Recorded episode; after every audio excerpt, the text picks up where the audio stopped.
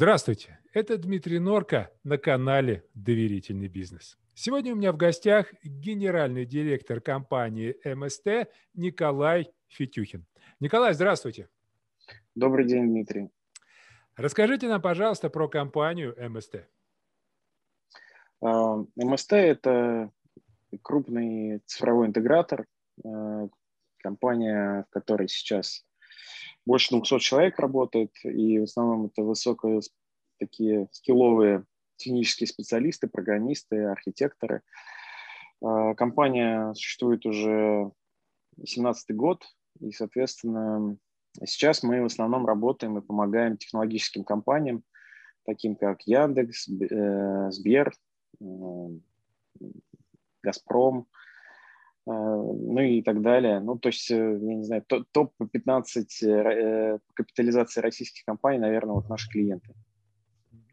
А что такого вы делаете, что не может, допустим, Газпром или Яндекс сделать сам? В чем, в чем а, ваша ценность? Ну, смотрите, тут э, как бы э, есть определенные, на, на, на разной стадии разные клиенты находятся и разные проекты, да, то есть в целом мы эксперты именно цифровых продуктов, то есть mm-hmm. мы умеем делать сложные, высоконагруженные цифровые продукты. Так как сейчас э, цифровые продукты являются, наверное, основой конкурентной борьбы практически во всех рынках, то мы помогаем этим э, компаниям делать, собственно, эти цифровые продукты. Каким-то компаниям мы помогаем их запускать и вообще строить эту экспертизу, э, а в каких-то каким-то компаниям, которые, у которых эта экспертиза развита довольно высоко, мы помогаем ускоряться. То есть мы добавляем свои команды, которые просто прибавляют скорости этим продуктам. Николай, скажите, а вот в вашей отрасли насколько важно доверие? Доверие клиентов э, к вашей компании. А, очень важно, э, потому что мы, по сути, очень глубоко интегрируемся в бизнес клиентов. А, в части проектов мы работаем по устав модели. Это когда мы полностью интегрируем в команду клиента нашего специалиста или нашу команду.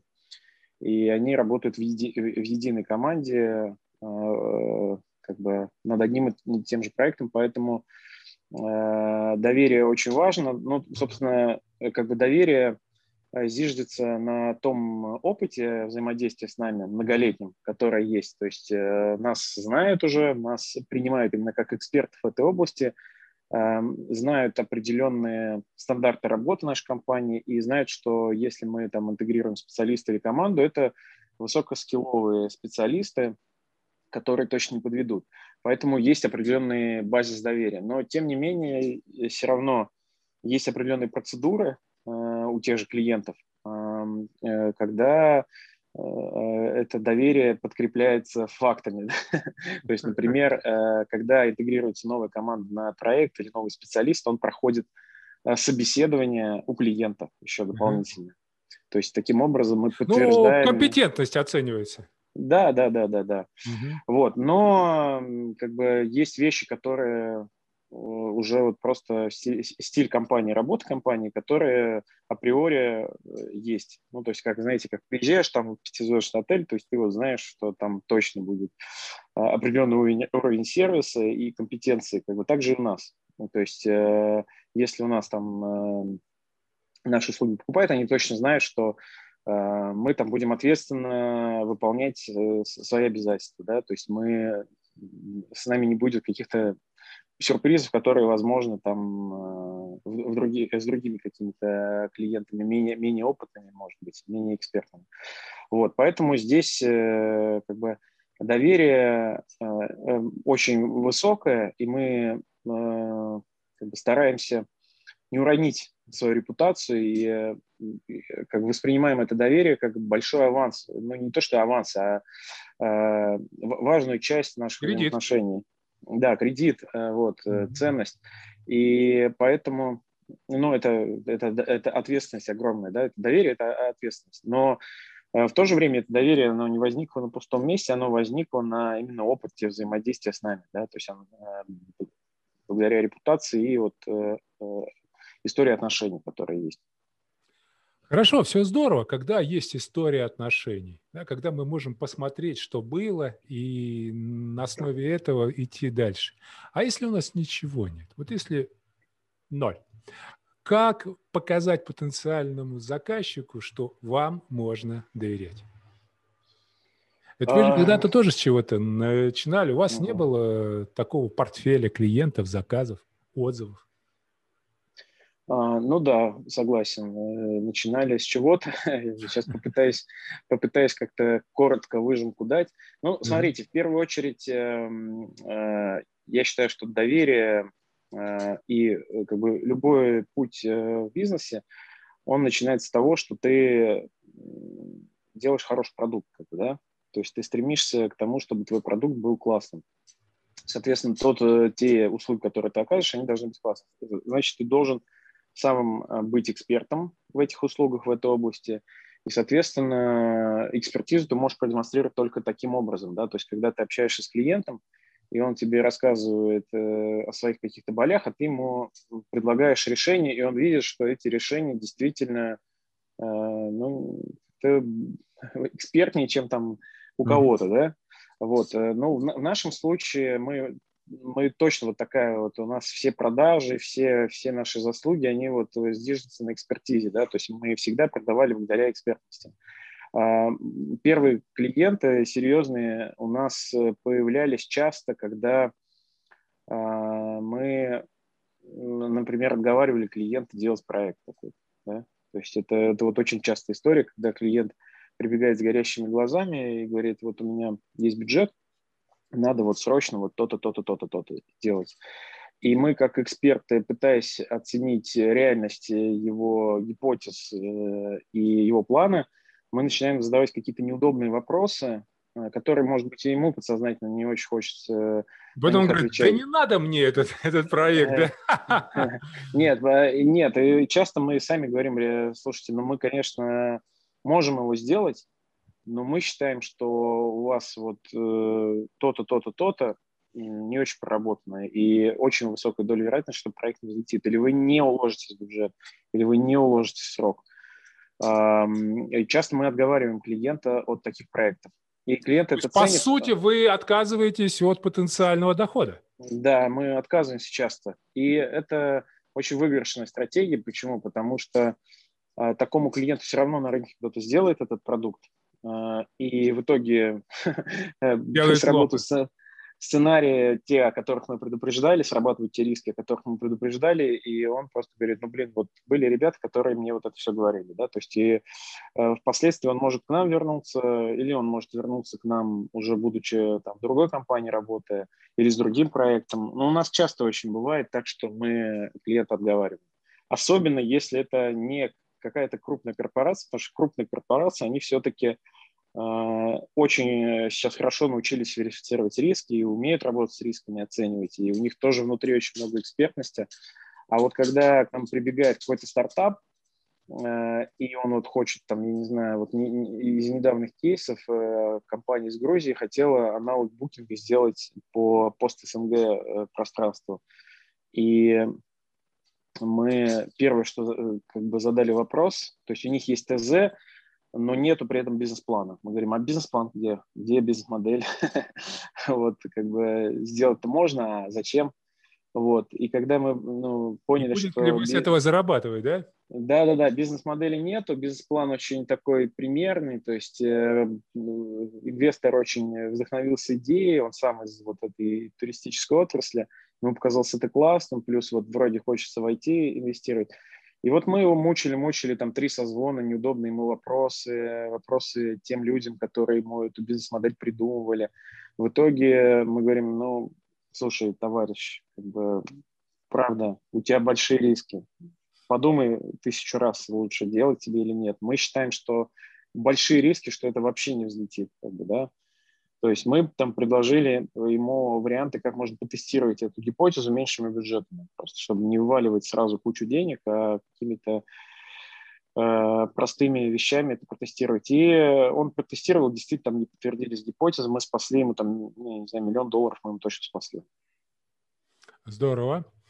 А, Николай, вот как показывает практика, когда компания работает в долгую с клиентами, то многие начинают расслабляться вот на дистанции. А, ухудшается качество, то есть э, больше начинают уделяться, бросать ресурсов в привлечение новых клиентов, типа, ну, куда эти денутся, куда? Они уже и так свои. Вот как Здесь вы имеете ну, опыт, я так понял, большой, в долгую работу с корпорациями. Как избежать вот этих ошибок? Что, по-вашему, нужно делать, чтобы э, оказывать вот этот уровень качества, высокий уровень качества на всех этапах взаимодействия, в том числе и на очень долгих проектах?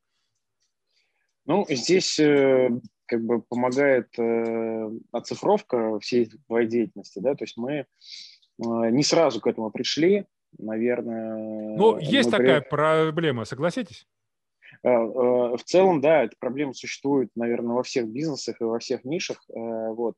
Мы, если говорить про нас, у нас тоже были, когда мы были молодыми и горячими, что мы, да, нас бросало в разные рынки и в разные Э, виды деятельности. Мы хотели постоянно как бы расти за счет э, опять новых рынков, новых клиентов. Распылялись очень много. Вот, но в какой-то момент, когда мы э, дошли до стадии, когда мы все считаем, мы просто поняли, что самое дорогое в нашем бизнесе – это новые продажи. Да? То есть новые продажи – это всегда очень Э, единицы продажи очень дорого обходится компании. Соответственно, э, способ, чтобы этих новых продаж было меньше, это просто, чтобы ну, расти не за счет новых продаж, а расти за счет э, upsell а старых клиентов. А для того, чтобы был upsell старых клиентов, нужно в глубину закрывать их потребности, то есть не только там с какой-то узкой экспертизой, а как бы копать вширь, как бы, да.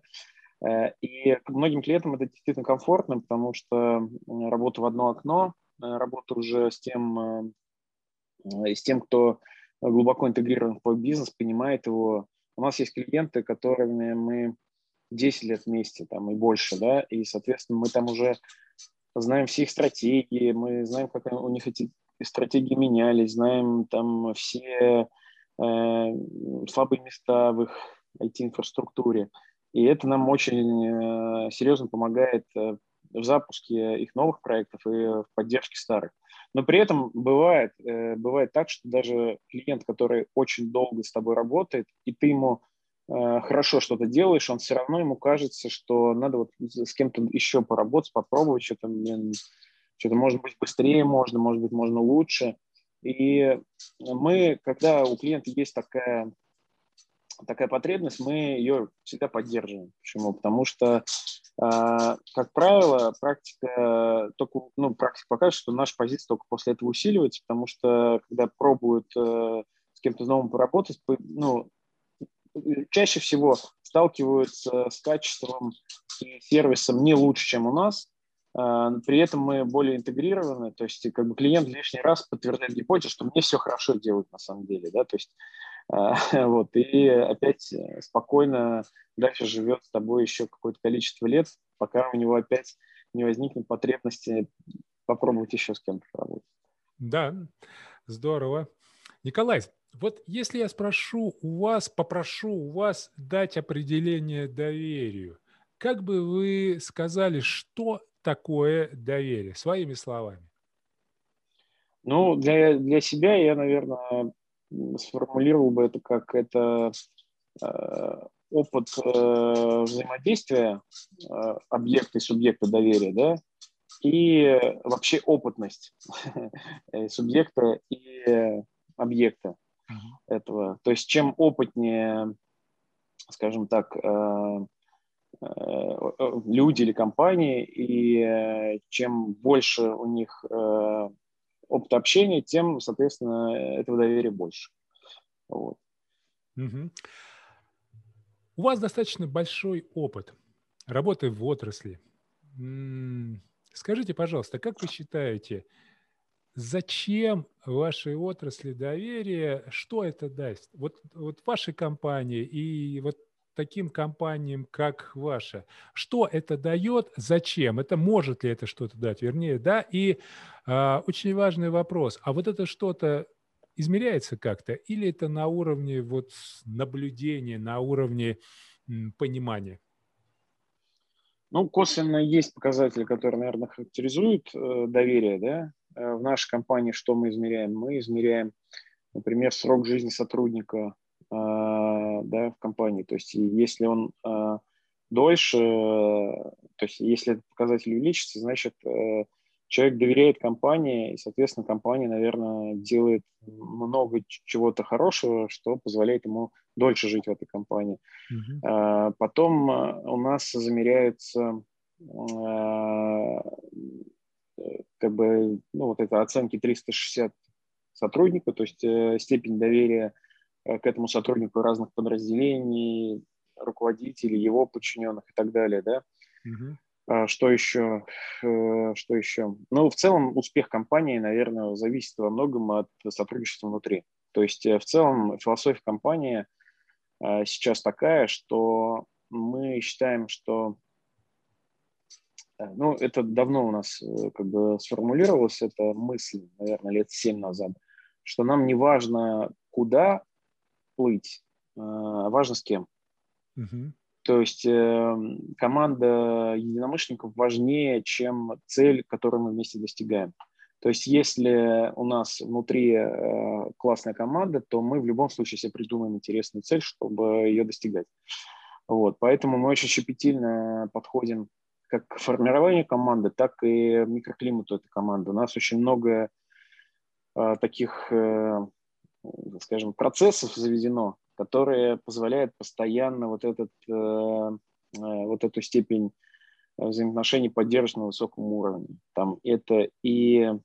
Поделитесь. Э, ну, например, у нас есть такая, такая вещь, как one one. Да, то есть каждый руководитель раз в неделю с, со своим подчиненным Э, час обязательно разговаривает, э, не, не обязательно по работе. То есть это... То есть это, это обязанность, да? Да, да, то есть каждый хороший руководитель должен, э, ну, как мы позиционируем, что вообще каждый руководитель обязан инициировать это, это ему нужно в первую очередь, да, потому что э, таким образом он поддерживает эти отношения, то есть регулярность этих отношений, нету вот этой рутины, как бы уходит немножко. Вот. Но и в то же время каждому сотруднику это нужно, то есть э, это его право на этот one-one, потому что там э, как бы у руководителя всегда так или иначе есть возможность спросить у сотрудника там, по, какому-то, по какой-то задаче, по какому-то процессу, ну, то есть задать вопросы. У подчиненного таких вариантов меньше. Вот. И one-one – это способ, это формат, который позволяет а, задавать сколько угодно вопросов и обсуждать любые темы. То есть, э, ну вот у меня тоже каждый, каждую неделю порядка там 6-7 ванванов происходит с моими подчиненными прямыми. И с каждым разный формат этих ванванов. Иногда мы можем обсуждать вообще просто за жизнь говорить. Mm. То есть э, там, о детях, о семье. Ну, там. работала, действительно нужна быть определенной степень доверия. А, да, да, и как бы, ну, это... То есть, получается, как на исповедь, да? А, ну да, это такой взаимодоверительный, наверное, формат, и э, я своих тоже как бы руководителей учу, что если ну, они что-то не знают про своих подчиненных, там, я не знаю, нету, то есть они не знают каких-то новостей семьи, там, или с ними не делятся этой информацией, это плохо, как да, то есть, потому что, значит, не хватает вот этой, вот этой тесноты коммуникации. Хорошо, это один инструмент еще. Делитесь. Эм, дальше, ну вот у нас обязательно есть э, такой формат, как performance review, но это не новый формат. Э, во многих компаниях он... Это что такое?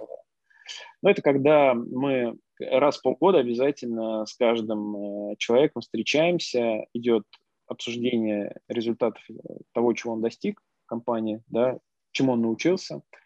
То есть э, идет оценка 360, э, идет э, как бы фидбэк, что у него получается, что не получается, какие, э, как бы, какие компетенции у него выросли, какие недостаточно выросли. Опять это не просто как бы мнение, да, это собирается вот 360 со всех людей, кто с ним как-то коммуницирует методом опроса.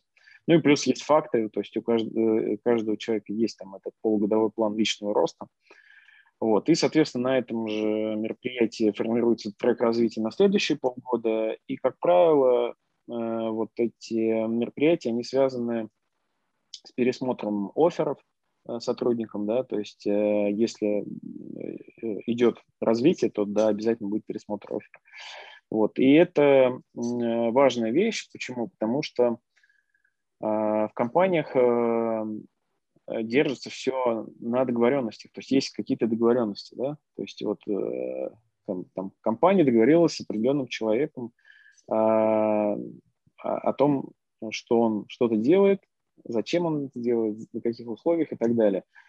И часто, вот почему компании буксуют, потому что ну, периодически нужно передоговариваться. То есть вот этот формат, он как бы с одной стороны позволяет передоговариваться, с другой стороны он позволяет э, внимательно отслеживать, э, что у человека получается, что не получается, помогать ему. Да, то есть э, эта штука позволяет развиваться все время. И давать фидбэк, да, то есть, э, потому что любое, любое развитие, оно зиждется на э, фидбэке. Ну, да. Обратная связь, да, это очень да. вещь. Скажите, ну а откуда берутся люди в команду? Как э, попасть в вашу команду? Что должно быть? Э, очень по-разному в компанию попадают.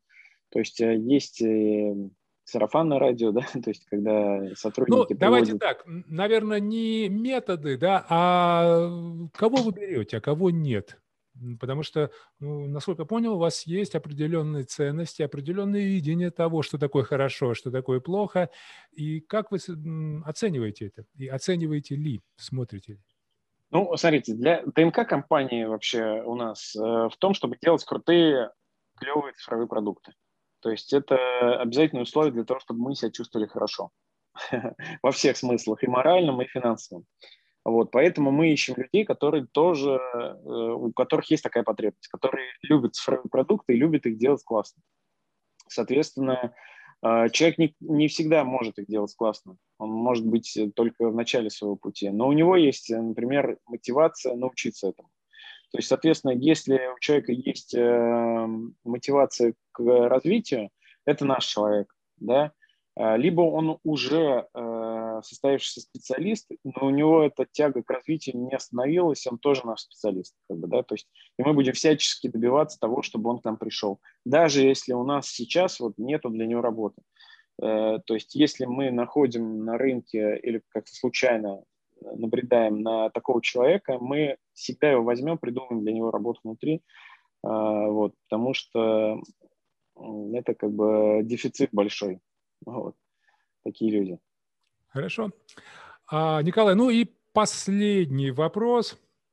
Безусловно, успех компании, да, отчасти зависит очень сильно от людей, но лидер, все равно лидер, руководитель, вождь, а, это тот, кто задает эти тренды, направления.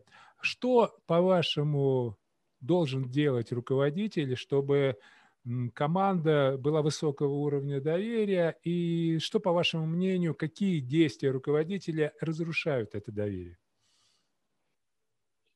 А, ну, первое, наверное, то, что руководитель, э, лидер должен э, быть э, сам тем человеком, которым хочет, чтобы были другие. то есть, если я говорю, что я хочу, чтобы другие развивались, я должен сам постоянно развиваться. То есть, делай то, что про проповедуешь. Конечно, да. То есть, э, соответственно, если я хочу, чтобы мои сотрудники были э, э, высоко ответственными, которым можно доверять, я, значит, тоже такой же должен быть высоко ответственный, высокоорганизованный человек. Вот, соответственно, ну, то есть это, наверное, самое главное.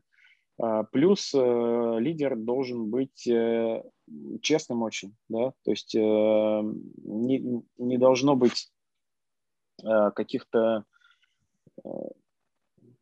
каких-то моментов, недоговорок, э, каких-то закрытых тем, вот, потому что люди вот эту штуку очень хорошо чувствуют, и э, в рынке, где люди главные, как бы, да, то есть в бизнесе, где люди главные, это, ну, это априори это must как бы, да, то есть открытость, честность. Вот. Но я думаю, что, в принципе, наверное, этого, этого, уже, этого, этого уже, наверное, достаточно для того, чтобы тебе доверяли. Да. Но, безусловно, а, чтобы еще за тобой хотели идти вот, долго, а не только какое-то время, но ты должен э, э, твои цели, амбиции и результаты компании должны, наверное, превосходить э, результаты аналогичных компаний на рынке. Вот, то есть должны быть высокие амбиции, потому что люди, конечно, хотят работать в успешных компаниях, которые добиваются хороших результатов. Спасибо, спасибо. А, друзья мои, напоминаю, сегодня у меня в гостях был генеральный директор компании МСТ Николай Фетюхин. А на этом мы с вами заканчиваем, но прощаемся мы с вами ненадолго. Буквально через пару дней мы с вами снова встретимся на канале «Доверительный бизнес».